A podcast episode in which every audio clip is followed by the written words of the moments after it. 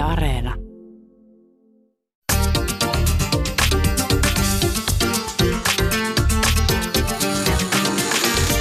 Yle Puhe, torstaisin kello yksi ja Yle Areena. Mahadura ja Ösberkan. Yle Puhe.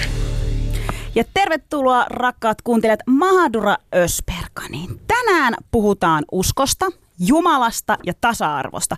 Teologia ja vanhan testamentin eksegetiikan professori Martti Nissinen on sanonut, että raamatun tekstien kirjoitusaikaan vallitsi patriarkaalinen ja hierarkinen sukupuolijärjestelmä, jossa tasaveroisia sukupuolisuhteita ei kuviteltu olevankaan. Nissisen mukaan raamatun aikaan myös kahden samaa sukupuolta olevan suhde on tulkittu tästä hierarkisesta järjestelmästä käsin.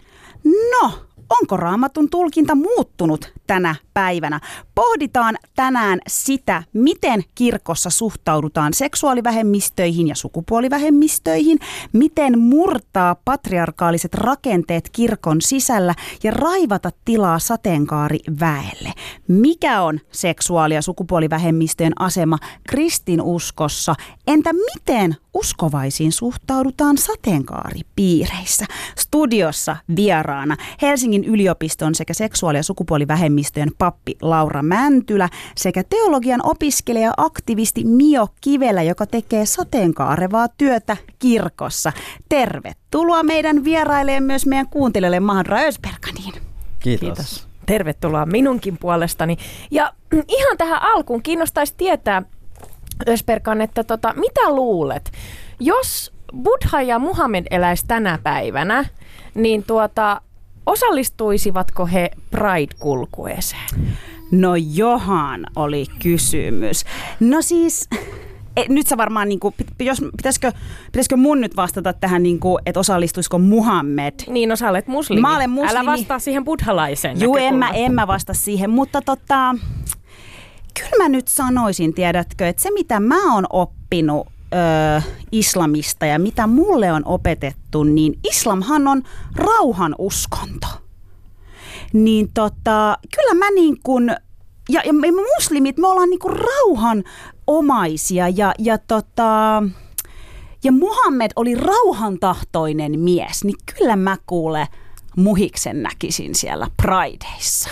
Nyt voi olla, että saat muutaman twiitin peräsi, Antakaa jotka, tulla. jotka kyseenalaistavat Hei, itse tämän asiassa antakaa väitteesi. tulla, kun on vähän aikaa hiljasta, en ole jaksanut olla hirveän, hirveän aktiivinen, niin nyt me voidaan taas taistella siitä, että onko islam rauhanuskonto vai ei. Kiinnostavaa, että sä usk- uskoisit näin. Ja, ja tuota, mä, mä tota, sanotaan näin, että sun perustelut oli uskottavat. No kiitos. Tota, mä ajattelen näin ö, omalla kohdallani, koska olen buddhalainen, niin tuota, mun isä on opettanut mulle, että kunnioitus, se on se, se toisten ihmisten kunnioittaminen on meidän selkärangan ytimessä ja sydämessä. Ja, ja siis kun mä näen mun mummon Sri Lankassa, niin mun pitää polvistua hänen jalkojen juureen ja suudella hänen jal, jalkoja. Se on se, miten paljon meille opetetaan, että miten meidän pitää kunnioittaa toista ihmistä. Buddha itse oli vähän semmoinen ehkä erakko, että hän oli sitten siellä mettässä meditoimassa ja näin poispäin. Ja toki opetti ihmisille, mutta mut ehkä hän niinku väkijoukkoja olisi vältellyt, sanoisin näin, mutta mut kyllä hän olisi ois antanut täyden tuensa ja varmasti osallistunut ma- marssille, Pride-marssille mielen voimansa avulla. Kyllä, ja tai sit mä, mä ehkä näkisin siellä kulkuessa Budhan, niin kuin tiedätkö, vähän jossain siinä omassa sivussaan rauhassa, tiedätkö, että hän ei tekisi ehkä itsestään hirveän iso numero, mutta Muhammed sen sijaan kyllä varmaan tekisi olemassa olostaan niin kuin näyttävän, en mä tiedä. toi, toi voi muuten Tiedätkö, pitää jos sä paikkansa. mietit niin Mutta niinhän mekin oltais. Mäkin olisin siellä sivussa ihan ok. Mä oon vähän tämmönen erakko kanssani ja sä oot taas tommonen parti, partityyppi, niin sä olisit siellä No siellä, tota... tota nyt en ehkä ihan allekirjoita, mutta jos sä nyt sanot noin, niin olkoot niin. Mut, mutta siis päädymme siihen lopputulemaan, että sekä Buddha että Muhammed osallistuisi 2019 vuonna Pride-kulkueeseen. Kyllä. All right. No, no sitten päästään siihen kysymykseen, että osallistuisiko Jeesus? Tuota, päästetään tässä kohtaa meidän rakkaat vieraat ääneen, sekä Mio että Laura. Mitä luulette? No siis sehän nyt on aivan selvää, että Jeesus olisi siellä. Jeesus meni aina sinne, Jeesus meni aina marginaaleihin, meni aina niiden luokse, joita hyljeksittiin ja näin. Ehkä Jeesus siinä Pride-kulkuessa ei välttämättä kulkisi etunenässä silleen jee jee jee sankarimeiningillä, vaan se voi olla, että se saattaisi olla jopa siinä niin kuin seuraamassa sitä kulkuetta, koska siellä on aika paljon siellä kulkuen varsilla niitä, jotka ei uskalla vielä mennä siihen niin kuin kävelemään, mutta joita tämä asia koskettaa henkkoa. Niin voi olla, että Jeesus kävisi niitä vähän tsemppaamassa ja tukemassa. Mitä Mio sanot? Kyllä, mä, mä tykkään tuosta ajatuksesta, että varmaan Jeesus olisi ollut siellä marssimassa silloin, kun oltiin selkeästi niin kuin vielä enemmän marginaalissa, oli vain pienempi joukko, mutta nyt olisi havahtunut just varmasti siirtynyt sinne niihin, jotka ei vielä edes uskalla lähteä. Totta, tykkäsin tuosta ajatuksesta. Eli, eli ko, nämä meidän kolme kaverusta olisivat kaikki Prideissa. Jee! Tässä, täs, tämä on, kuulkaa, uskontojen välistä dialogia. Juuri näin. tai siis tästä voisi lähteä hyvä uskontojen välinen niin. dialogi. Juuri näin. Tota, syvennytään päivän aiheeseen. Meillä on täällä Mio ja Laura vieraana studiossa. Ja tänään siis pohditaan, mikä on seksuaali- ja sukupuolivähemmistöjen asema kristinuskossa tänä päivänä. Ähm, toki tullaan varmasti pohtimaan tänä syksynä, mikä on muiden uskontojen, buddhalaisten ja, ja myös muslimien näkökulmasta, mikä on tilanne, jos kuulut seksuaali- tai sukupuolivähemmistöön. Mutta tänään keskitytään kristinuskoon ja, ja olisi kiinnostavaa lähteä liikenteeseen tässä, tässä tota, meidän lähetyksessä teidän omista tarinoista ja, ja siitä, että mikä teidän usko on tällä hetkellä. Ja Laura, a- aloitetaanko susta? Miltä, miltä sun usko näyttää? Miltä mun usko näyttää? No se näyttää siltä, että se on yhä vähemmän sitä, että uskomista tiettyihin väitelauseisiin, mitä tuntuu, että jotkut ajattelee, että usko on, että se on sitä, että sä uskot nämä faktat tai sitten ei. Että usko on mulle yhä enemmän niin kuin tiedostetulla tasolla. Mä ajattelen, että se on ollut aiemminkin, mutta tiedostetulla tasolla sitä, että se on niin kuin uskollisuutta, se on heittäytymistä jotenkin luottamaan, niin kuin, että Jumala kantaa ja, ja jotenkin tapa katsoa maailmaa. Wow, kuulostaa, kuulostaa aika hyvältä ja tuossa mä ehkä vähän tulkitsin sellaista, että sä et ikään kuin, niin kuin lähde uskoon tulkitsemalla raamattua esim. sanasta sanaan, vaan siinä on jotain niin kuin syvällisempää sulla. Joo, en, mä en usko semmoiseen, että se, se kanakaan olisi se, se oikea tapa. Ja muutenkin, että, että usko olisi joku järjen juttu, vaan se on sydämen juttu enemmän. Mutta siis se, että järkiä tarvitaan sitten taas sen raamatun kanssa, että se on kirjoitettu 2-3 tuhatta vuotta sitten ne kirjat. Ne on kirjoitettu siinä ajassa sillä tietämyksellä, mikä niillä ihmisille on ollut todistukseksi Jumalasta ja Jumalan suuruudesta ja niin, että muutkin vois vakuuttua siitä. Sitten pitää aika monta kerrosta ottaa pois. Meillä ei ole yhtään alkuperäistekstiä jäljellä. Ne on niin kopion, kopion, kopioita, jotka on tehty käsin. Niistä on niin palasia kadonnut matkan varrella ja sitä ja tätä. Ja sitten ne on käännetty ihan muulle kielelle on aivan selvää, että ne eivät ole sanasta sanaa just niin kuin jollain kielellä se on tänä päivänä. Ja syvennytään tähän vielä myöhemmin, Laura. Ei kun Mahanraja viittaa siellä. Heti kato, aloitti sille, että ra- seuraa nyt kässäriä. Ei kun minulla, minä en nyt pysy housussani ollenkaan täällä. Oho. Saanko, saanko Laura kysyä sulta, että sä olet pappi ja sä, sä kuitenkin tiedät tästä aiheesta enemmän kuin mitä, mitä maallikko Mahadura tietää. Mutta siis tästä raamatun tulkinnasta vielä sen mä haluaisin kysyä, että monesti kun mä esimerkiksi on ajautunut keskusteluihin ihmisten kanssa, jotka uskoo, vaikka kristittyjen kanssa, niin aika monesti kun puhutaan raamatusta, niin, niin yksi semmoinen argumentti, mikä sieltä nousee, on, että, että nimenomaan Jumala on kaikki tietävä. Hän ties kyllä 2000 vuotta sitten asiat äh, ihan samalla tavalla kuin nyt tekin, että ne asiat, mitä silloin kirjoitettiin, ovat päteviä ja tästä syystä Jumalan sanaa ei tule kyseenalaistaa. Niin, niin mitä ajatuksia tämä sussa herättää, kun a, mä menen aina tässä keskustelun kohdassa lukkoon ja sitten mä ajattelen, että no mitä mä nyt tuohon enää sitten menen sanomaan. Kyllä, Jumala on kaikki tietävä, se on ihan totta, mutta raamattu ei ole sanasta sanaa. Se ei ole Jumalan sana silleen, että Jumala olisi sanonut ne sanat. Jotkut kristityt on eri mieltä tästä, mutta äh, mä en usko siihen hetkeäkään. Siinä on, äh, se on, siinä on sanoja Jumalasta ja sitten siinä, siihen sisältyy Jumalan sanoja, mutta se ei ole, että kaikki siellä on niin kuin Jumalan sanaa. Eli sen takia me joudutaan kuorimaan sieltä aika monta kerrosta pois, mitkä liittyy siihen kulttuuriin ja maailman aikaan. Ja kaikki ihmiset tekee sitä. Ei ole esimerkiksi semmoisia kristittyjä enää, jotka ajattelisivat, että maapallo on pannukakku. Ja kuitenkin se maailmankuva on se raamatun maailmankuva. Että nämä kyllä osataan sitten selittää pois. Ja on paljon muitakin esimerkkejä. Eli mitä sä neuvoisit mulle seuraavan kerran, kun mä joudun tähän tilanteeseen? Niin... Soita Lauralle. Soita mulle tai sano, sano että se, siellä on Jumalan sanoja, mutta se ei ole Jumalan sana. Jos sä haluat ihan lyhyesti, mutta mä en tiedä miten Kiitos, pitää. Kirjoita ylös. Kirjoitan ylös. Nyt voitte jatkaa keskustelua. Kiitoksia. Laura, sä oot Helsingin yliopiston yliopistopappi sekä seksuaali- ja sukupuolivähemmistöjen pappi. Öö, kiinnostavaa olisi kuulla se, että mä toivon, että saadaan niinku sellainen niinku sutkot lyhyt vastaus, mutta tavallaan, että mikä sut ylipäänsä johdatti papin ammattiin ja, ja tavallaan siihen, mitä sä teet tänä päivänä, että sä oot seksuaali- ja sukupuolivähemmistöjen pappi. Joo. Sen verran tarkenna ennen kuin mulle tulee kaiken maailman twiittejä, että mä oon siis Helsingin yliopistolaisten pappi, eli siis kirkon palkkaamana siellä. Mutta että, Just. että näin. Mut miten musta tuli Pistäkää pappi- Ösberganin piikkiin vika. Joo. Ei ollut mäntyä. Miten tota, äh, musta tuli pappi, niin se oli pitkä prosessi, että nuorempana oli sitä mieltä, että ei nainen edes voi olla pappi. Se oli ehkä mielikuva juttu enemmän, ei mulla ollut sen syvempiä. Mä oon se, se, niin nuori, että silloin kun mä olin ihan nuori, niin ei ollut edes naisia. Mutta sitten kun mä opiskelin ja sitten mä olin vähän harjoittelemassa seurakunnassa ja olin enemmän vetämässä ripareita ja muuta ja mä tajusin, että eihän voi olla parempaa ammattia, että jos sä voit niinku työksessä tehdä sitä, mikä on niinku su- sulle kaikkein suurinta. Että jotenkin silloin mä ajattelin sen niin, että puhua Jumalasta ja jotenkin olla sitä välittämässä. Nykyään mä en enää kauheasti edes puhu Jumalasta. Mä yritän tehdä turvallista tilaa muille, että heillä on tilaa puhua Jumalasta tai Jumalista tai siitä, mikä on he, heille niin kuin syvimmiltään tärkeää tässä elämässä ja maailmankaikkeudessa. Mutta se, että, että mä saan olla ihmisten elämän niin kuin tärkeissä hetkissä ja niissä ihmisten elämän kivuissa ja jotenkin semmoisessa merkityksellisissä jutuissa. Mä en jaksa semmoista small talk-osastoa tässä maailmassa. Mä haluan, että joko hulvattoman hauskaa tai sitten ollaan tosi syvissä vesissä, niin, niin mä koen, että tässä työssä pääsee lähelle ihmistä. Laura, eli, eli opiskelijat voi tulla sun puheille? Joo, tai ja kuka tahansa?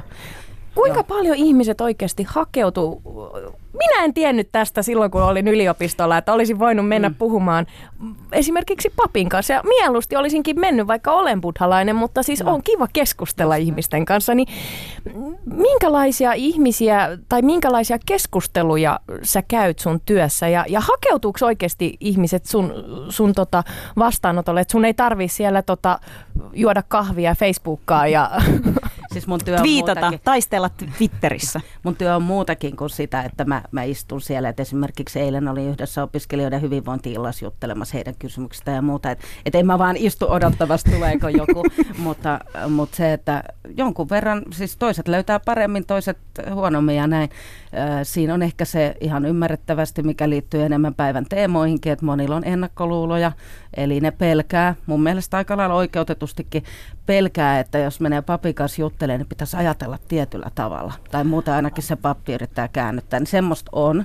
Niin, Ihan tosi. Joo, mutta, mutta onneksi kaikki ajattelee niin, ja mä toivoisin, että, että siitä, siitä niin kuin pääsisi yhä useampi eroon. Että että mullahan ei ole siinä niin kuin mitään muuta tarkoitusta kuin olla sen ihmisen puolella ja pysähtyä hänen asioidensa ääreen. Ja moni tulee puhumaan. Kysymykset on monenlaisia. Ne on niin yksinäisyyttä, epämääräistä pahaa oloa tai tota, suhteet läheisiin vanhempiin tai parisuhdehuolet tai sitten oman identiteetin kysymykset. Ja sitten mun tulee aika paljon näissä seksuaalisukupuoli-identiteettiasioissa myös. Ja tietysti joku haluaa puhua ihan näistä ä, maailmankatsomuskysymyksistäkin, mutta ne on kyllä ihan vähemmistössä ne jutut. Että kyllä se on enemmän semmoinen muu paha olo. Tiedätkö, mä olisin kaivannut tuota ammattikorkeakoulussa. Kemitornion ammattikorkeakoulussa terveisiä vaan sinne pohjoiseen, mutta tavallaan kun muutin Tornioon ja tiedätkö, olit aivan yksin 30 asteen pakkasessa kaamoksen keskellä. Oisin kaivannut kyllä pappia, vaikka muslimi olen. Ihan oikeasti, Joo, niin kuin, mutta onko ammattikorkeakouluissa? On, on, Just. on. Mut en tiedä, oliko kyllä siellä. En tiedä, siis kyllä pitäisi olla, mutta sekin aina, että vaikka on, niin se, että jokainen opiskelija sen tietäisi. Että mäkin käyn esittäytymässä uusille opiskelijoille, en ihan kaikille pääse, se aina riippuu, kaikkialla ei kutsuta sit sitä pappia, niillä on järjestetty muilla tavoin. Siinä tulee niin paljon uutta infoa, että se, että kaikki muistaisi, että täällä on joku pappi mua varten, niin Mm. ei välttämättä. Ösperkan, mua, sori, että mä nauroin tuossa, mutta siis mä en ole ikinä kuullut, että sä, oot- sä olisit ikinä sanonut, että sä haluaisit päästä papin puheille. Niin- Sister, Tervetuloa, sister, tulkaa. sister on niin paljon, mitä sä et tiedä vielä. Kato, eihän siis- mä nyt kaikkea voisi sulle heti ensi kertoa. mitä, mitä sä haluaisit kysyä papilta, siis täällähän meillä on niin. nyt siis teologian tietäjiä ja, ja tota, mitä, mitä sä haluaisit, mistä sä haluaisit keskustella? No siis, Lyhyesti, no, kerro. Mä, mutta silloin, siis mä olisin silloin halunnut keskustella tiedätkö, yksinäisyydestä ja ahdistuksesta ja kotiikävästä ja poikaystäväikävästä ja perheikävästä. Niin kuin kaikki semmoinen ja se oli oikeasti vaikeeta. Mutta siis ihan mahtavaa, että pappi oli se, kenelle sä olisit ihan ensiksi halunnut mennä juttelemaan. No en mä tiedä, olisiko siellä joku imami ollut sit vai mitä. niin, ikävä kyllä Suomessa ei ole. Siis kun Tiedätkö, mennään maailmalle, niin, niin on, on moniuskontaisia yhteisöjä Australiassa, Englannissa, monissa maissa ja näin. Mutta meillä ikävä kyllä, kun meilläkin siis kirkko maksaa meidän palkan. Niin, niin ei ole ainakaan ollut lähettäviä muslimiyhteisöjä, jotka, joilla olisi tämmöinen oppilaitosimaami. Toivottavasti olisi pian. Mutta minä Ösberkan arvostan imamia ja pappia ihan samalla tavalla, joten tiedätkö ihan... Ja niin se kuuluu ollakin. Kyllä, Kyllä minäkin buddhalaisena Nyt taas aihe, mennään vähän aiheen Tämä niin kuin huomataan, niin me olemme liian innoissamme Ösberkanin kanssa. Sen, takia me, tehdään, sen takia me tehdään radiota eikä telkkaria. mutta, mutta, mutta Laura, ähm, sä teet tasa-arvotyötä, voiko sanoa näin, että sä teet tasa-arvotyötä kirkon sisällä? Ja eikö yhdenvertaisuus. Ja yhdenvertaisuustyötä. Niin eikö olisi ollut mitään muuta helpompaa paikkaa tehdä tätä tasa-arvotyötä ja yhdenvertaisuutta? Korjaa, jos olen väärässä, mutta mulla on semmoinen nyt niin kuin ehkä ennakko-oletus, mm. että kirkko on aika semmoinen, miten mä sanoisin, no patriarkaalisia rakenteita edelleen tukeva instituutio, niin eikö se ole aika hankala paikka tehdä tasa-arvo- ja yhdenvertaisuustyötä? Joo, varmasti olisi helpompi paikkoja, mutta toisaalta siellä just tarvitaan. Mutta jos mietitään sitä, että kun musta tuli pappi just, vai, just kuukausi ennen kuin mä täytin 30, silloin mä ajattelin, että mä oon nainen, mä ajattelin, että mä oon hetero. Et tavallaan eihän mä lähtenyt sille tielle silloin, vaan se on sitten tullut osakseni myöhemmin. Mitä, mitä tapahtui myöhemmin? No mitä tapahtui myöhemmin? Mä ensin tajusin, että mä tykkäänkin naisista ja sitten mä tajusin, että en mä olekaan nainen. Ja jos olemme ymmärtäneet oikein, niin identifioit itsesi muun sukupuoliseksi no joo, tänä siis, päivänä. Joo, en halua enää määritellä sukupuolta, niin eli yksi muun sukupuolista ja laji varmaankin. Joo, No tämä onkin kiinnostavaa, että et, et, jos ajatellaan, että naispappeus on ehkä ollut tämmöinen niin ki, kimurantti, kipakka kysymys kirkon sisällä. Oliko näitä vasta vuonna 88 Suomessa vihittiin ensimmäiset naispapit. Tänä päivänä ilmeisesti... Öö, suurin osa on sitä mieltä, että naispappeus on ihan ok. Että et onko sillä sukupuolella nyt mitään merkitystä sitten enää tänä päivänä papintojassa? No mitä sä ajattelet? Sä itse kuulut sukupuolivähemmistön ja oot pappi, niin, niin onko sukupuolella merkitystä, jos olet pappi? On sillä merkitystä. Mä oon ollut siinä suhteessa hirveän siunattu, että mä en ole joutunut missään kokemaan sen sukupuoleni takia niin kirkon kuvioissa – jotenkin, että en, en ole tullut lyödyksi, mutta kuulen sitä paljon kollegoilta, että kyllä sitä, sitä on edelleen hyvin paljon. Ja sitten sehän, mikä on jännä, niin 30 vuotta sitten tosiaan se muuttui, niin kuin, että tavallaan nythän kukaan ei voi lähteä sanomaan, että muun sukupuolesta ei voi olla pappeja. Se muuttuu, että se on sukupuolesta riippumaton. Et jos ne keksis nyt alkaa tätä vastustaa, niin, niin nehän voisi sen keksiä, koska mun mielestä se on samalla lailla keksitty tämä, että vastustetaan, että vihitään samaa sukupuolta olevia juridisesti niin kuin kirkossa. Ei sitä, siitäkään ole mitään kirjausta kirkkolaissa ja järjestyksessä. Ne on vaan päättänyt ottaa semmoisen tulkinnan, että tietenkin vanha pätee, vaikka maallinen lainsäädäntö muuttuu. Miten, miten kun sä oot itse päättänyt tulla ulos kaapista, niin minkälainen prosessi se oli? Oliko se vaikeaa ja, ja koet sä, että et, et tänä päivänä sulla on hyvä olla kirkon sisällä? No se mun prosessi oli se, että kun mä sen tajusin, niin mulla oli heti ihan selvää, että mä en elä kaapissa, en missään suhteessa. Ja musta on ihan hirveä ajatus, että jos mä joudun jokaisen ihmisen kanssa miettimään, että no hyväksyyköhän se, jos se saa kuulla ja mitä ja niin ja noin, mitä miettii tosi moni muutenkin. Niin sitten mä... Ähm, päätin ottaa yhteyttä TV-ohjelmaan ja mä menin sitten telkkarissa kertomaan, että mitä mä olen ja näin. Niin tota, ja ajattelin, että nyt se on niinku hoidettu. No eihän se ole sille mitenkään hoidettu, edelleen se on läsnä. Yleisesti ottaen mulla on kirkossa tosi helppo olla. Ja sitten kun tuli tämä sukupuolijuttu, niin se nyt on silleen, että ei se, niin ei ihmiset taju edes ylipäätänsä oikeastaan. Niin mun sukupuolisuus on semmoinen, että ihmiset ei oikein ymmärrä.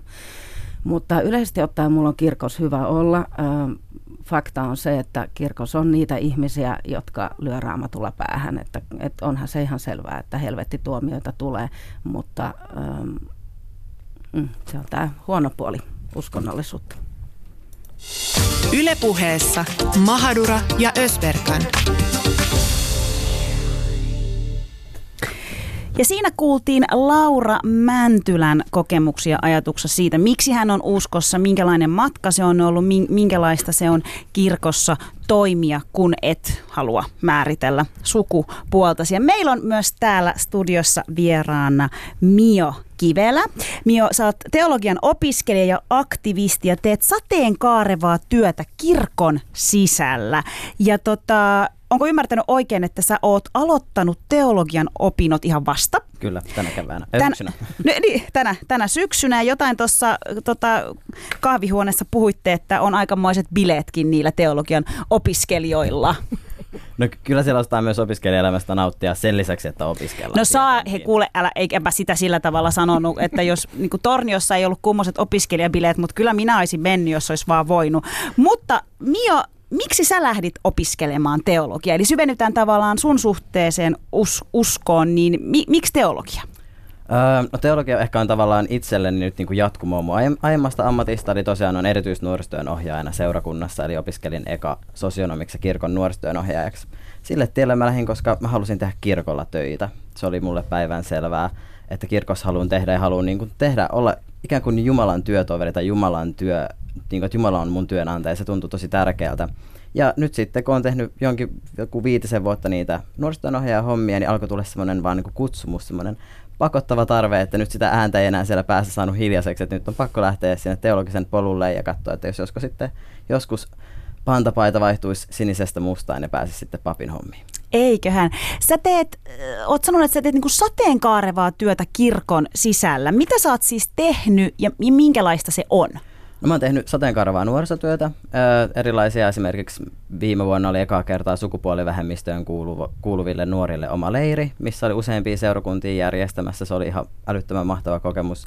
Ollut Pride-hommissa mukana, öö, pitänyt sateenkarvia nuorten iltoja, Muutenkin sitten mun luona juttelee sukupuolia tai seksuaalivähemmistöön kuuluvia nuoria ja sitten meitä on käynyt myös kouluttamassa esimerkiksi seurakuntia, seurakuntien työntekijöitä sukupuolien ja, monin, äh, sukupuolien ja seksuaalisuuden moninaisuudesta.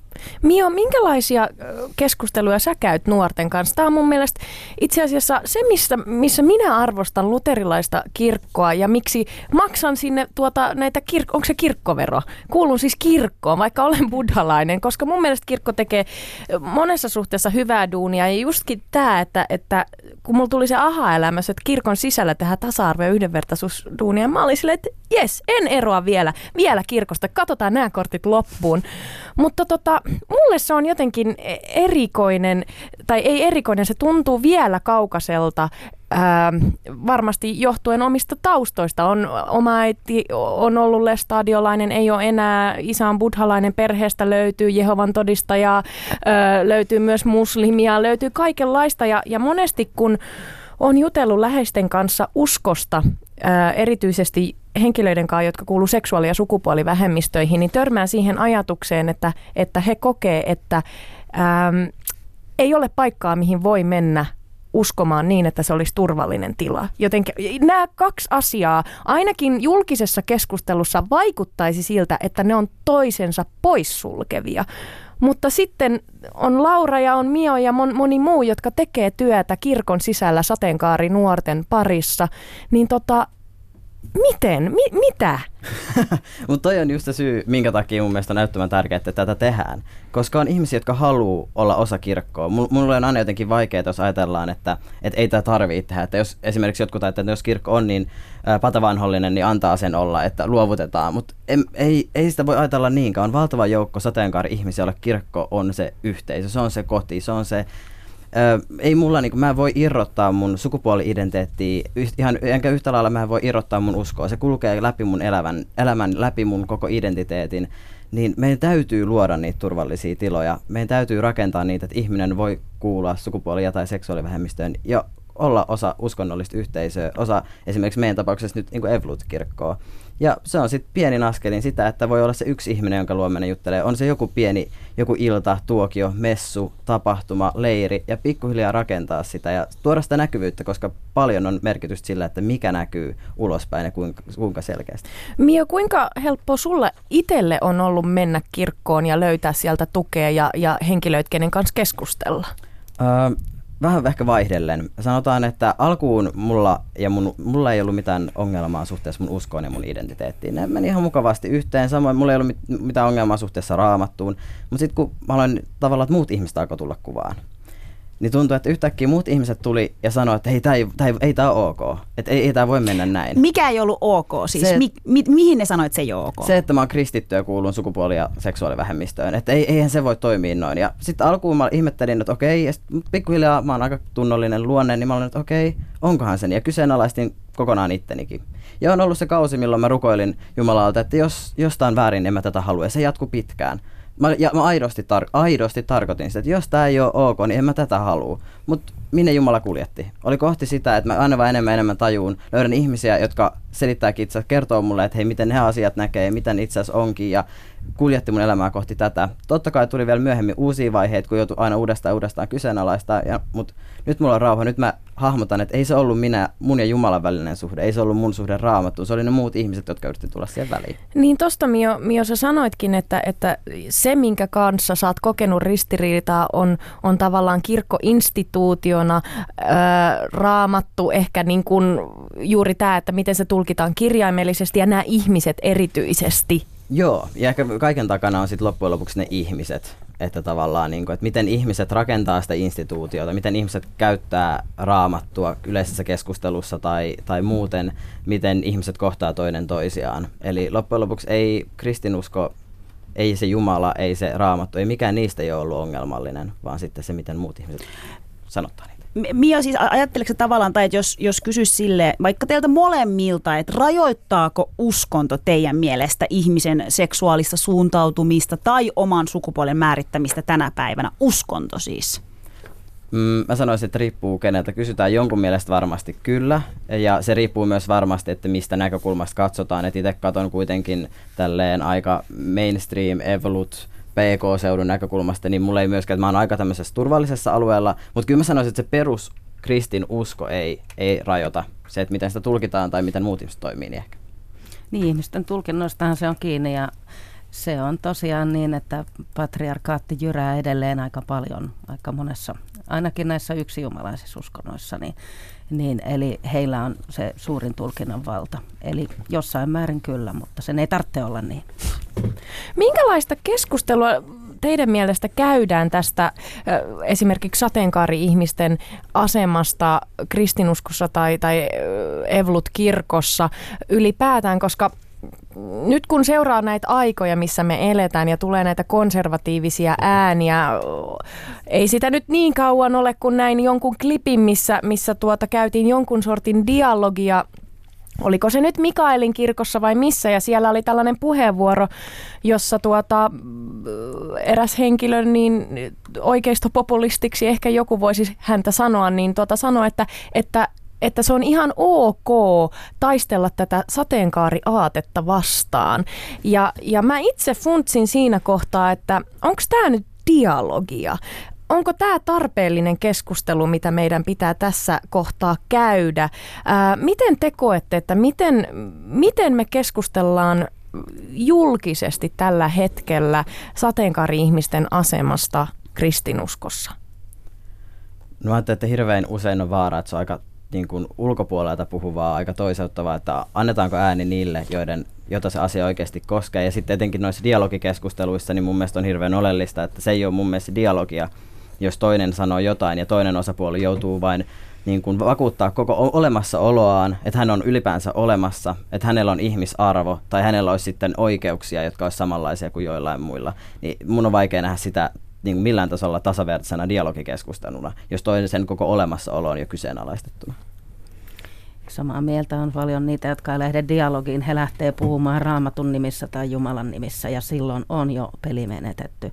Et mun mielestä voi puhua omasta raamatun tulkinnastaan tai, tai siitä, että uskoo, että Jumala tahtoo sitä tai näin että pitäisi olla se nöyryys. Mutta sitten kun toinen tulee kertomaan mulle, että raamatun selvä sana sanoo, että sinun elämäsi on syntiä, niin se on aika vaikea lähtökohta lähteä siinä sitten, että okei sun mielestä niin mun pitäisi muuttua, että niin, niin se, ja sitten tällä hetkellä se jotenkin vielä kulminoituu tähän vihkimiskeskusteluun, joka on vain jäävuoren huippu tästä asiasta.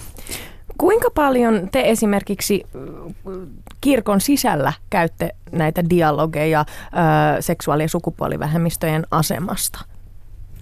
Siis kirkon sisällä toi on vähän vaikea, koska mä ajattelen, että siis kirkko on kaikki ihmiset, jotka nyt siihen kuuluu, kaikki kristityt ja näin. Eli tavallaan sehän tapahtuu kaikkialla. Mä käyn hyvin paljon dialogia asianosaisten kanssa, että seksuaali- ja sukupuolivähemmistöjen, niin kuin Mio, myös kuuluvien ihmisten kanssa. Se on hyvin erilaista kuin sitten se muu. Somessa mä käyn dialogia, tai yritän käydä dialogia niiden kanssa, jotka tuomitsevat esimerkiksi mun elämäni ja, ja näin, mutta ei siitä yleensä oikein ikävä kyllä mitään tuu, koska meillä on just eri, eri, eri ajatus siitä, että mistä lähtökohdista sitä voi lähteä keskustelemaan. Hmm. Joo, että joskus mä miettinyt, että sanoilla on vaikea keskustella, mutta samalla kun mä ajattelen, että mä haluan, että mullakin mun elämässä mun usko näkyy mun tekojen kautta, niin samalla tavalla mä ajattelen, että ehkä jonkin tyyppistä mä ajattelen, että käydään keskustelua tekojen kautta sillä, että koitetaan raivata sitä tilaa turvallista tilaa ja tehdään sitä ruohonjuuritason työtä, rakennetaan niitä turvallisia tilanteita ja paikkoja ja, ja tiedotetaan ihmisiä.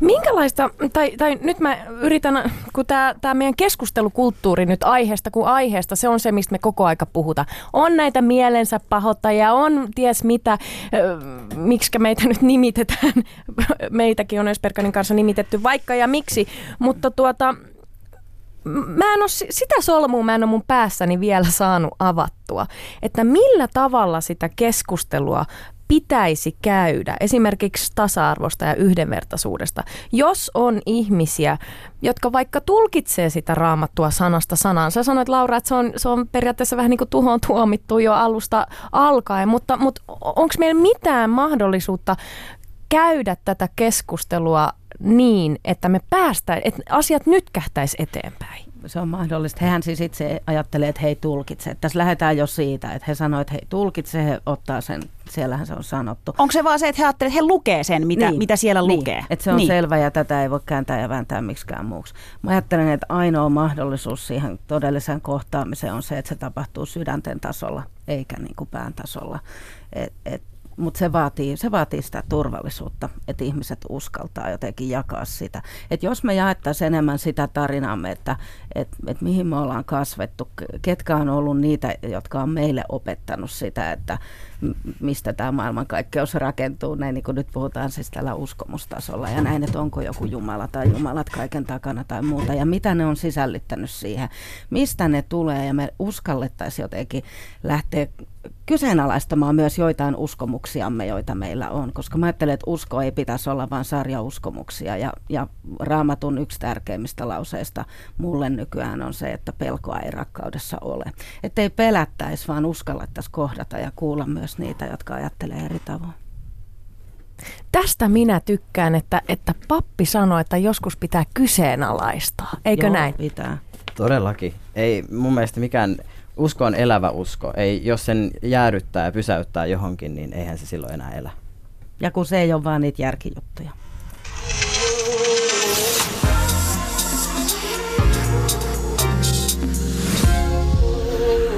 Yle Puhe. Tänään rakkaat kuuntelijat puhutaan uskosta, Jumalasta ja tasa-arvosta. Studiossa on vieraana pappi Laura Mäntylä sekä teologian opiskelija-aktivisti Mio Kivelä. Ja seuraavaksi mä haluaisin syventyä nyt vielä tarkemmin siihen, että mikä on seksuaali- ja sukupuolivähemmistöjen asema kirkossa onko se tasa, tavallaan tasavertaista, mutta mä halusin lähteä sellaisella kysymyksellä. Mä tota, tätä aihetta kun tutkin ja opiskelin, niin tein aika monta puhelua ja sitä sanoin Laurelle keilen, että ääni loppuu melkein kesken, mutta nyt se vielä ainakin toimii. Juttelin muun muassa Miss Gay Finlandin kanssa 2017 Noora Kalpion kanssa monestakin asiasta, mutta myös tavallaan siitä, että miten kirkossa suhtaudutaan seksuaalivähemmistöihin vs. sukupuolivähemmistöihin, niin miten, miten koska Noora sanoi, että et, et siinä on esimerkiksi niin kuin eronsa, niin Mia, Mio, mitä sä ajattelet tästä, että poikkeaako semmoinen esim? Kyllä se poikkeaa. Jo, siinä ehkä sanoisin, että lähtökohtaisesti tietoisuuden tasolla, että ei, ei tiedetä, ei ymmärretä, ei tiedetä mistä puhutaan, mikä on nyt ihan sanoisin, että ylipäänsä yhteiskunnassa ongelma, että ei välttämättä tiedä mistä puhutaan, kun puhutaan sukupuolivähemmistöistä. Sama näkyy myös kirkossa. Mutta toisaalta täytyy tähän väliin sanoa, että mä oon älyttömän tyytyväinen kirkkoon siinä, että kun on esimerkiksi nyt on nämä seurakuntavaalit tulossa, niin että esimerkiksi vaalikoneessa oli suoraa kysymys, pitäisikö kirkon huomioida paremmin muun sukupuoliset, niin se, että valtakunnallisessa vaalikoneessa huomioidaan muun sukupuolisuus on älyttömän hyvä, että se kertoo, että johonkin suuntaan ollaan ainakin sentään menossa. Mut ja kyllä monen vastaukset kertoo, että ne ei ymmärtänyt yhtään mistä Ja ne vastaukset siis oli että No siinä oli, että samaa mieltä, eri mieltä niin, ja siltä niin. väliltä, mutta siihen sai kirjoittaa perusteluja, niin kannattaa käydä lukemassa. Okei, pitää opis tsekata. Joo. Joo, tämä on, tää onkin, tää onkin kiinnostavaa. Tuota, mit, mitä sanoisit Laura, ollaanko, ollaanko paremmassa paikassa? Mikä on tällä hetkellä seksuaali- ja sukupuolivähemmistöjen asema sinun mielestä? Se on moninainen kyllä mä kohtaan ihan hirveästi niitä ihmisiä, jotka on tosi ahtaalla. Ja, ja mulle se on siis suuri todistus Jumalasta, vaikka en todistuksia Jumalasta kaipaakaan. Se, että ihminen, joka on kokenut suurta hengellistä väkivaltaa, että se on todella tuomittu, niin se silti kaipaa jotenkin niin kuin Jumalan luo ja kaipaa siihen yhteisöön, mistä Miokin tuossa puhui just. Eli tota, mm, toisilla on turvallista, mutta aika moni joutuu kohtaamaan aika kauheata tuomitsemista ja, ja muuta semmoista, mikä on tosi tuhoavaa, kun se tapahtuu jotenkin itselle pyhillä asioilla. Ja monelle sanon, että älkää menkö somessa sinne ja tänne ja tonne, että, että se on paha paikka. Kuinka paljon teidän mielestäni sitten esim. kirkon piireissä on ihmisiä, jotka edelleen salaa seksuaali- tai sukupuolisuuntautumista just sen takia, että ne ehkä pelkää sitä, että joku tulee sen raamatunkaan lyömään päähän, mistä sanoit Laura niin kuin aiemmin, että kuinka paljon – sellaista sitten, että kuitenkin että ei, ei uskalleta tulla sen asian kanssa ulos? Varmasti paljon. Ja etenkin jos ottaa niin koko Suomen näkökulmasta ja kaikki erilaiset yhteisöt ja muut, niin aivan varmasti paljon. On paljon, mutta kun siinäkin on niin eri tasoja. Se on mm. se, että joka tilanteessa sitä joutuu aina miettimään, että tuunko kaapista ulos vai en, että uskallanko mä luottaa, että ole mikään ongelma, jos mä sivulla usein ilmaisen, että vaimoni kanssa kävi siellä tai näin. Mm. Niin tavallaan se, että, että siinä on niin monia tasoja. Mutta se koskee myös, myös muita kuin seksuaali- ja sukupuolivähemmistöihin kuuluvia, että, että mulle tulee tämmöisiä ihmisiä puhua, jotka sanoo, että ne on jossain raamattu- tai rukouspiirissä ja niitä ahdistaa, kun siellä oletetaan, että kaikilla on jotain homoja vastaan ja kun ei mulla ole mitään homoja vastaan. Niin näin. Et se on myös tämmöistä, että, että ollaan ehkä kaapissa myös mielipiteistä. Että ne on ne oletukset, mitkä on, niin kuin, ne on oikeasti pahoja. No mutta mikä sitten, niin kuin, mä, mä en siis vieläkään hahmota ihan täysin, kun toisaalta sitten taas mä ajattelen niin, että, että wow, onpa mahtavaa. Mä oon ymmärtänyt, että, että Helsingissä pidetään sateenkaarimessuja, mihin, mihin sateenkaari-ihmiset on tervetulleita, mutta sitten toisaalta taas puhutaan tästä, että ei uskalleta tulla kaapista ulos. Mä en niin kuin hahmota, et, et, että miten tämä asia nyt toimii, miten, onko niin kuin se, mistä minä tulen Mikkelissä, niin onko siellä, ollaanko siellä sama, samassa, samassa tasossa tässä keskustelussa kuin mitä Helsingissä esimerkiksi on? Mistä, nää, mistä se riippuu, että miten asiaan suhtaudutaan? Wow, se lista on todennäköisesti aika pitkä. Siihen liittyy maantieteellinen äh, asiat kyllä varmastikin, että en, enemmän on ehkä sateenkaarevaa kristillistä niin kuin, toimintaa. Helsingissä niin kuin ylipäätänsä, esimerkiksi sateenkaarevaa toimintaa, ylipäänsä kaikenlaista toimintaa on enemmän tää, et, niin kuin Etelä-Suomessa. Mutta tota, se riippuu siitä, se riippuu millaisesta esimerkiksi kristillisestä yhteisöstä, millaisessa kristillisessä yhteisössä satut olemaan. Se riippuu varmasti siitä, että kohtaatko työntekijöitä uh, vaikka, tai seurakuntalaisia todella monesta. Mutta ajattelisin niin, että Laura korjaa ehdottomasti täydennä, mutta mä ajattelisin, että tilanne on ehkä se, että, tie, että tietyissä paikoissa on eri, verran, eri määrä semmoisia turvasatamoita, missä tietää aivan täysin varmasti, että sä voit olla kuka sä oot, eikä tarvii pelätä. Ja sitten on semmoisia eri tasoisia, että voit olla aika varma ja et niin varma. Ja sitten se, että minkä kokoiset nämä mikäkin kategoria on, missä päin ja missä tilanteessa, niin vaihtelee. Niin siis mä oon monelle kollegalle sanonut, että se pitää aktiivisesti tuoda esiin, mm. että, että mä rakastan kaikkea yhtä lailla ja no, tämäkään ei riitä. Vaan se, että jotenkin tuoda aktiivisesti esiin, että ei ole mitään seksuaali- ja sukupuolivähemmistöjä vastaan, koska ihmisten, ihmiset ei välttämättä muuten uskalla luottaa. Että se turvallisen tilan luominen ei ole vain passiivista, että sitä, että ollaan sille, että sit jos joku kertoo, niin kaikki on ok, vaan se pitää tuoda aktiivisesti esiin. Että tämä auttaisi asiaa, koska tilanne todella on erilainen maakunnissa kuin, kuin isoissa kaupungeissa ja vielä Helsingissä erilainen kuin monessa muussa isossa kaupungissa. Joo, ja sitten just tuohon, että pitää aktiivisesti tuoda esiin, koska siis ne ennakkoluulot on vahvoja. Esimerkiksi kun oli, on tutkittu sateenkaarinuoria Suomessa, niin noin 50 prosenttia ajattelee, että uskonnolliset yhteisöt suhtautuu kielteisesti, ja noin prosentti tai alle prosentti ajattelee, että suhtautuminen on myönteistä. Eli kun mä, e, mä en sano, jos mä käyn esimerkiksi kouluttamassa nuorisotyöntekijöitä tai rippikoulutyöt tekeviä, niin että todennäköisesti yksi sadasta ajattelee, että me suhtaudutaan myönteisesti. Niin jos se on lähtökohta, niin me, jos me ollaan hiljaa, niin me niin. sanotaan jo, jo jotain jotain. Ja me todennäköisesti niin sanotaan eri asiaa kuin Mediassa pääsee esiin ne, jotka niin sanoo jotain tosi raflaavaa ja kauheata. Et kiitos, että te otitte meidät tähän, mutta et hirveän usein se on se, mikä niin nousee otsikoihin, ne hirveät tuomion sanat. Eli, eli siis mi, mitkä tuomion sanat ja mistä ne tulee?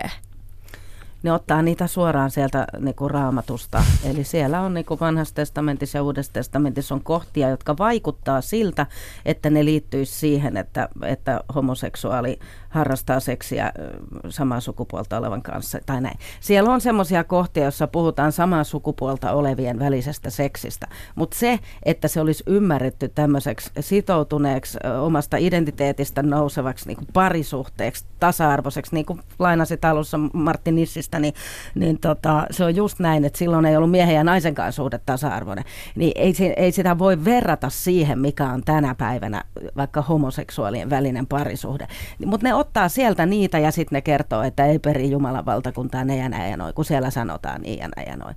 Kun ne pitäisi kuoria sieltä ne kerrokset pois ja tässä ohjelmassa ei ole nyt aikaa, lähteä käsittelemään mitään yksittäistä kohtaa. Ja se on just se ongelma, että koskaan ei oikein pääse sinne syvemmälle. Ja, ja, ja siis, mutta ketkä on ne, koska tämä mua nyt kiinnostaa, että, että tavallaan mun mielestä on mahtavaa, että kirkon sisällä on esimerkiksi toimijoita, kuten te, että te teette tasa-arvotyötä sieltä kirkon sisältä käsin. Mutta sitten jos me ajatellaan, että, että myös kirkon sisällä on vaihtelevuutta sen suhteen, että miten asiaan suhtaudutaan vaikka Pohjois-Suomessa versus Helsingissä, niin, niin tämä vaikuttaa vähän pirstaleiselta mun silmissä tämä tilanne. Siis ketkä on ne, jotka, jotka mediassa pääsee levittämään tämmöistä tietynlaista ajattelumaailmaa tai tulkitsee raamattua tuota, hyvin kirjaimellisesti? Täällä osoitetaan nyt toinen toisiaan. Ja... Uskalletaanko sanoa, Mutta ketkä on ne? Kuka uskaltaa no, sanoa? Mä ehkä lähtisin, että mä ylipäänsä mulle vaikka totta kai nyt keskustelun vuoksi viitataan ja sen puhutaan ne ja muut, mutta mä ehkä en tykkää ne me ajattelusta kahtia jaosta, koska mä haluan ajatella, niin kuin Laura aiemmin totesi, että kirkko on kaikki ihmiset, jotka siihen kuuluu. Ää, joten kirkko on väistämättä aika pirstaleinen. Jos on, mietitään senkin kokoinen kirkko kuin Suomen Evlut-kirkko, niin jos semmoinen määrä on ihmisiä, niin eihän se, se on väistämättä aika pi- vähän pirstaleinen ja se on moninainen, mikä aiheuttaa, jo, jo, mikä aiheuttaa sen, että sitten tietyn, no ehkä se ei aiheuta sitä, että tietyn tyyppiset äänet nousee enemmän esiin. Se tulee sitten jostain kaikista muista asioista, mille äänille annetaan tilaa, mitkä äänet kiinnostaa enemmän. Öö, se, ket, ketkä sitä ääntä käyttää, niin se vaihtelee. Se voi olla jo valtaa pitävät, se voi olla joku muu. Uskovaiset, ei-uskovaiset. Kyllä, kirkkoon kuuluvat, ei kirkkoon kuuluvat. Ihan vaihdellen. Mm. Mun mielestä Susani kiteytyt hirveän hyvin, anteeksi nyt me osoitetaan taas toisiamme ja puhutaan päälle. Tavallaan kun sanoit siitä, että kirkon sisällä on vaihtelevuutta sen mm. ö, suhtautumisen kanssa, niin kuin että hyväksytäänkö vai eikö hyväksytä, niin sitten mulla tavallaan niin kuin herää kysymys ja ajatus, koska tätä taustatyötä, mikä sitten taas, jos ajattelet, että, että uskovaisten seksuaali- ja sukupuolivähemmistöjen asema sateenkaaripiireissä? Uh, toi on, musta on ihanaa, että tätäkin näkökulmaa mietään, koska ei sekään ole yksiselitteinen. No kun näin mä olen ymmärtänyt. Niin, kyllä mä oon jossain vaiheessa koen hyvin vahvasti olevan kahden tulen välissä että toisaalta katsotaan, että ah, kirkon puolet katsotaan, että kuulut sateenkaarivähemmistöön, miksi kuulut ja onpas nyt. Hm. Ja sitten taas toisaalta, kun menee sateenkaaripiireisiin, niin ai sä oot kir- kirkossa, että en tiedä nyt, miten tästä pitäisi ajatella. Ja sitten tulee esimerkiksi just tätä, että no kirkko nyt on aina tällainen. Hmm. Kirkko on niin patavanhollinen, kirkko on tällainen. Ja sitten itse kuitenkin, minäkin olen se kirkko. Ja mäkin edustan sitä kirkkoa, niin sit se ei ole tosiaan yksi, että kyllä se jälkeen on välillä vähän haastavaa. Joo, on sitten kyse ateistista tai sitten sen, sen lajityypin uskovaisesta ihmisestä, joka en tiedä koko uskovaissanasta, mutta ehkä he ovat juuri uskovaisia, jotka tälle sitä raamattua yrittää kirjaimellisesti lukea, niin siinä joukossa on hyvin paljon niitä, jotka olettaa, että kaikki kristityt ovat juuri niitä, jotka lukee raamattua kirjaimellisesti. Ja, ja oletukset on tosiaan aina pahasta. Ja musta on kauheata se, että siellä niissä sateenkaaripiireissä, jossa toisaalta puhutaan siitä, että ei saa olettaa ihmisestä hänen sukupuoltaan tai hänen seksuaalista suuntautumista tai mitä semmoisia, niin sitten he kuitenkin olettaa, kun heille selviää, että mä oon pappi, että mä esimerkiksi ajattelen, että maailma luotiin kuudessa päivässä ja piste. Ja mä ajattelen niin ja näin ja noin, niin kuin, että hei, kysy multa. Ei, ei, ei ole noin. Että tavallaan niin kuin, paljon on sellaista, mikä mä toisaalta ymmärrän. Kauhean moni heistä on tullut pahasti satutetuksi ja tulee jatkuvasti niillä kommenteilla, mitä mediasta saa kuulla. Niin, että se on tavallaan ymmärrettävää, mutta se ei poista just sitä tunnetta, mistä sä jo puhuit, että, että tavallaan niin kuin, että, että voisi kokonaisena identiteettinsä kanssa olla niin kuin turvassa ja jotenkin silleen, eh, hyvä olo, niin ei, ei, ei ole lähtökohtaisesti kummassakaan joukossa, ei niin kuin tavallaan kirkon piireissä laajasti sanottuna, eikä laajasti sanottuna sateenkaaripiireissä. Molemmissa on semmoisia paikkoja. Mutta esimerkiksi itse löysin niin uskomattoman, siis yllättävän turvasataman viime keväänä, kun aloitettiin tämmöinen sateenkaarityyppien uskontodialogi. Et siellä mä oon niiden muslimien kanssa, jotka kuuluu seksuaali- tai sukupuolivähemmistöön. Ja mä tunnen, niin kuin, että no nyt, mä oon, nyt niin kuin ollaan ihmisten kanssa, jotka tajuu toisiaan. Et molemmilla sama kokemus siitä, että, että tavallaan, että kummassakaan yhteisössä ei varauksettomasti tuu hyväksi. Siis mitä? Kristitty ja muslimi löytää yhteistä no tarttuman pintaa. Tämähän on nyt ihan ennen kuulumatonta. Ollaan löydetty vaikka Joo, me ollaan bondattu Lauran kanssa kuule viime maanantaista saakka. Niin. Mutta se on mielenkiintoista, kun nyt kun mainitsit tämän, tämän tota, että, että muslimikin voi kuulua seksuaali- ja sukupuolivähemmistöön, niin tämähän on asia, joka, joka on vähemmän, josta on vähemmän keskusteltu julkisessa keskustelussa ja, ja moni vi, ve, vetoaa myös siihen, että meidän pitää nyt vastustaa sitä islamia, koska seksuaali- ja sukupuolivähemmistöjen oikeudet ovat siinä kohtaa siis ky, vaarassa. Tätähän retoriikkaa monet, mon, monet käyttää, monet konservatiiviset äänet ja, ja sehän on se, mikä me, meitä ihmetyttää, koska tiedämme paljonkin muslimitaustaisia henkilöitä, jotka kuuluu seksuaali- ja sukupuolivähemmistöihin ja he uskovat. Että tämä on semmoinen keskustelu, josta me tulemme varmasti, varmasti siis jatkamaan. Mutta tota, mm, jos lähdetään nyt miettimään näitä, ku, kuitenkin tässähän on kysymys rakenteista, eikö niin? Paljon puhutuista rakenteista. Puhutaan patriarkaalisista rakenteista ja nythän tämä keskustelu on oikeastaan levinnyt aika lailla kaikkialle yhteiskunnassa, että miten me murretaan niitä tiettyjä rakenteita ja raivataan tilaa tasa-arvolle ja yhdenvertaisuudelle, niin minua kiinnostaa nyt tietää, että miten esimerkiksi kirkon sisällä, et, ettekö te ole siellä äh, tota, työ, työihmisinä murtamassa niitä patriarkan perusrakenteita? No kuulkaa, nyt on hyvä hetki käydä just se keskustelu, että nyt on mitä mahtavin mahdollisuus tehdä ja paljon ihan meidän kaikkeen, nimittäin just nämä seurakuntavaalit, ihan älyttömän hieno mahdollisuus, jos mietitään esimerkiksi PK-seudun äänestysprosenttia aiemmissa seurakuntavaaleissa, pyöritään siinä 10-15 prosentissa, eli ei ole hirveästi tarvitse tapahtua, että aika isoja kelkkoja kääntyy. Ja siis siinä kääntyy isoja kelkkoja. Näistä puhutaan hirveän paljon tasa-arvovaaleina ja että tässä nostetaan paljon esiin muun muassa tätä tasa niin kuin samaa sukupuolta olevien kirkollista vihkimistä, koska nämä ihmiset välillisesti, kirkkobyrokratia on aika monimutkainen, mutta välillisesti näillä vaaleilla valitaan tyyppejä, jotka on ehkä itse äänestämässä tai tulevat ainakin valitsemaan niitä tyyppejä, jotka tulevat äänestämään siitä kysymyksestä, että vihkiikö kirkko samaa sukupuolta olevia vai ja vihkii ihan, jo nyt. No vihkii jo nyt, mutta vihkiikö silleen ihan, että merkataanko se ihan paperille, että nyt se on Minulla niin on kysymys. Minä en kuulu kirkkoon, mutta haluan edistää tasa-arvoa ja yhdenvertaisuutta kirkon sisällä. Mitä minä voin tehdä? Sinä voit ekanakin rummuttaa ja kertoa kavereille, että hei, jos sä kuulut kirkkoon, niin nyt ihan oikeasti sä meet ja äänestät koska niin kuin fakta on se, että ne, jotka haluaa säilyttää kaiken niin kuin se on jo 1600-luvulla ollut, niin ne kyllä menee äänestämään ja se vääristyy se homma. Se ei kuvasta, niin kuin, ne jotka päättää meillä kirkossa, niin se ei kuvasta sitä, että mikä on se jäsenistä. Eli tämä on se, mitä sä voit tehdä siitä ulkopuolelta. Sitten jos mä mietin, mitä mä voin esimerkiksi pappina tehdä tämän lisäksi, niin kuin tämä vaalijuttu nyt on tosi tärkeä, jokaisen jäsen, jäsenen tehtävään siinä vaikuttaa. Mutta sitten on tämä hyvin patriarkaalinen kieli, jonka kautta niin kuin hallitaan tosi paljon. Ja et, et meillä puhutaan Jumalasta isänä, Jumalasta herrana. Meillä on poika vielä sillä ja sitten niin koko tämä sanasto on niin kuin hyvin vahvasti sitä. No, Miten heti, naisista puhutaan, Laura?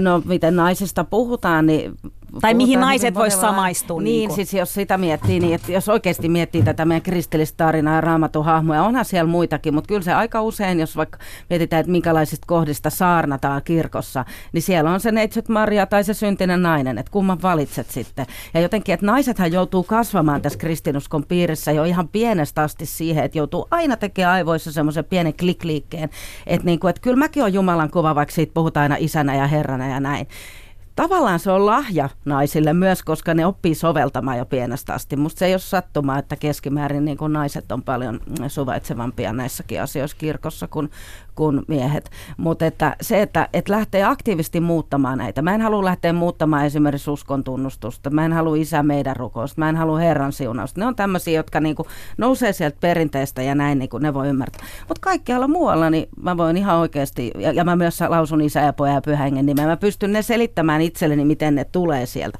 Mutta sitten kaikki muu, niin en mä rukoile semmoista, että oi Herra sitä ja tätä ja tota. Miksi mun pitää puhua sitä Herrana? Sitten meillä on kirkkoherrat ja näin, niin kuin, että naispuolinen. Sitten ne naispuoliset kirkkoherrat saa kuulla jatkuvasti jotain läppää siitä, niin kuin, että kirkkoherrat, oletko sinä kirkkorouva sitten. Siis semmoista ihan niin kuin väsynyttä. Niin nämä pitäisi aktiivisesti lähteä purkamaan ja muuttamaan, että, että yhä useampi ihminen voisi kokea, että minäkin olen olemassa. Tai se, että kun Jumalan palvelus alkaa, niin pappi aloittaa, että rakkaat sisaret ja veljet Jeesuksessa Kristuksessa. Mä istun siellä, että no niin, heti ulkopuolelle jäin.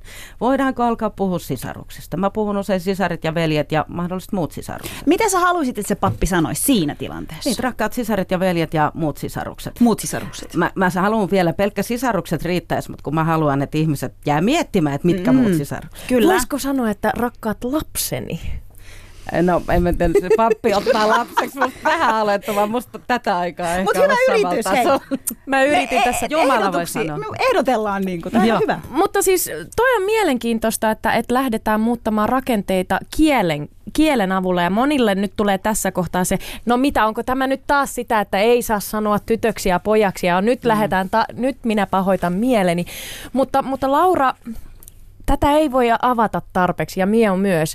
Minkä takia se kielen käyttö on niin tärkeää miettiä esimerkiksi, jos puhutaan vaikka Jumalan palveluksesta, mitä, mitä merkitystä sillä kielellä on ja miten te nyt, mitä viestiä lähettäisitte sinne kollegoille, jotka on työ, töissä kirkossa? Miksi? No kyllähän se tiivistyy tuohon, mitä Laura sanoi, että jos ei sanota sitä sisarussia loppuun, niin esimerkiksi Laura jää ulkopuolelle. Siis kyllähän sen pitäisi mun mielestä kirkon pitäisi olla yhteisö, jossa jos joku sanoo, että hei, tämä toiminta jättää minut ulkopuolelle tai tämä toiminta sattuu minua, niin sen pitäisi olla valmis kuulemaan se asia.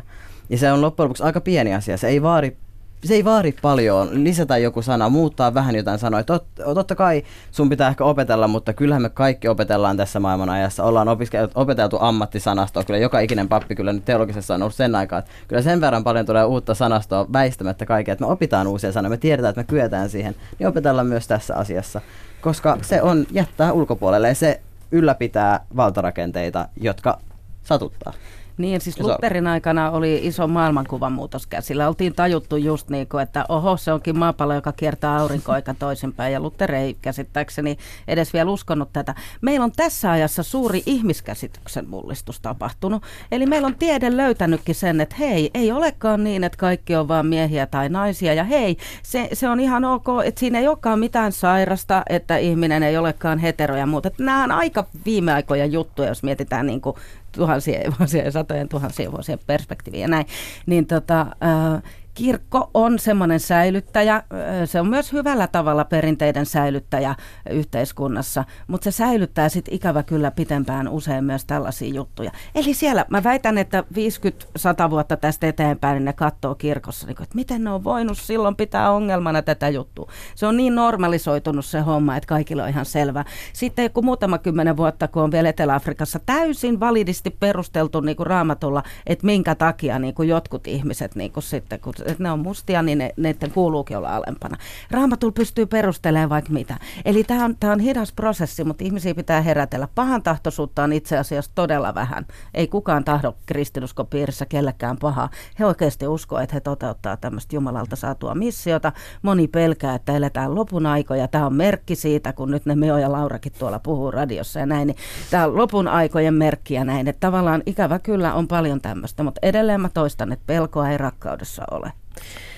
Minä sain tuota tämän kirkol, nyt kun on, ovat nämä kirkol, ei kirkollisvaalit, mä koko ajan sanon kirkollisvaalit, siis seurakuntavaalit. Sain kirjeen ja olin erittäin ylpeä siitä, että minä sain nyt tämän va- vaali Just äänestys... nyt minulla on ulkopuolinen ulosi, olo sitten tässä. Niin, mutta kannattaa liittyä siis kirkkoon, jos perkan.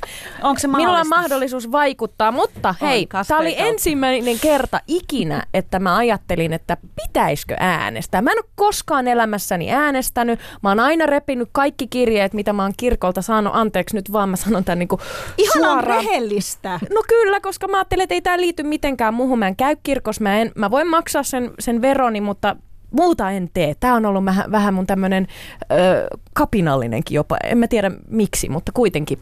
Tuota, nyt jos mä äänestäisin, Mm. niin mit, mitä se oikeasti siis... Te vähän jo sanoitte, että siihen muutetaan, mutta mitä, mitä on odotettavissa, jos minä nyt menen ja äänestän, niin tuota, millä tavalla mä pystyn oikeasti vaikuttaa? Mitkä on ne rakenteet, mitkä on ne ongelmakohdat, mihin, mihin mä voin luottaa, että, että oikeasti kirkon sisällä esimerkiksi puututaan? No siis ekanakin, nyt on tosi hyvä vaalikone. Et googleta seurakuntavaalit vaalikone, sitten sun pitää ensin tietää, mihin seurakuntaan sä kuulut. Sekin voi olla joskus ongelma, mutta sitten kirjeessä näet sen. Ja niin, Siitä, niin, mitä sä et ole repinyt vielä, kun En muut repinyt. Sieltä näkyy niitä tärkeitä juttuja, että sä löydät ehdokkaan ja muuta. Mutta siis se, että siellä ne ihmiset päättää siitä, ketä valitaan töihin. Että esimerkiksi se on yksi semmoinen paikka, että pidetäänkö me tärkeänä. Nyt esimerkiksi eh, meidän tuomiorovasti, joka on tavallaan se ykköskirkkoherra Helsingissä, niin se oli jo niissä valintakriteereissä, se, ne seurakuntaneuvosto eli nämä luottamushenkilöt, jotka näissä vaaleissa valitaan, oli jo linjannut, että me haluamme sellaisen kirkkoherran, joka ajaa yhdenvertaisuutta. Eli tämmöiset, siinä pystyy, että tämä nyt on esimerkkinä tähän liittyen, niin et, et yksi juttu. Sitten muutenkin ne päättää kaikesta rahan käytöstä ja, ja muusta. Siinä on niin oikeasti aika isot rahat ja iso, iso valta ja, ja, ja isot jutut. Ne pystyy päättämään siitä, että me haluamme, että meillä on turvallisempi seurakunta, että meillä järkätään semmoisia tilaisuuksia, johon kaikki voi tulla. Että me koulutetaan työntekijät näihin asioihin ja niin edespäin. Miolta mä kysyn sitten näin, että, että kuitenkin eletään Suomessa, jossa uskonnon merkitys, sanoisin näin, että se, se, se ei ainakaan ole aina hirvittävän merkittävä. No, mitä sä uskot, että mikä on kirkon vastuu tulevaisuudessa meidän yhteiskunnassa esimerkiksi? Mä haluaisin ajatella, mulla on haave ja unelma siitä, että, että kirkko voisi olla ihmisoikeus- ja yhdenvertaisuuskysymyksissä edelläkävijänä. Me ollaan, meillä on ikävä kyllä tausta siinä, että me ollaan oltu sateenkaarihistoriassa usein se, joka on satuttanut ja lyönyt ja kovaa. Niin nyt on aika tehdä täyskäännös siitä ja lähteä sitten sillä poverilla, mikä, mitä on ehkä aiemmin käytetty satuttamiseen, niin sillä poverilla eteenpäin, jolloin me voidaan olla tekemässä ja paljon. Kiitos ihan älyttömästi hyvästä keskustelusta. Täällä oli siis pappi Laura Mäntylä sekä teologian opiskelija Mio Kivelä ja Maharra Ösperkan. Kiitos keskustelu, oli mahtavaa. Nyt Susani tietää, ketä, tai en mä tiedä, tiedätkö ketä sä äänestät, mutta nyt varmaan saat miljoona tekstiviestiä ja viesti, ketä sun pitäisi Ja sä äänestää. lupaat äänestää. Mä Sä lupaan, lupaat mä äänestää. lupaan että mä äänestän. Hyvä. Kyllä. Mä puolestaan lupaan tota kuumotella mun frendei äänestämään, Yes. mutta kiitos tästä keskustelusta. Oli mahtavaa, että olitte mukana. Kiitos. Kiitos.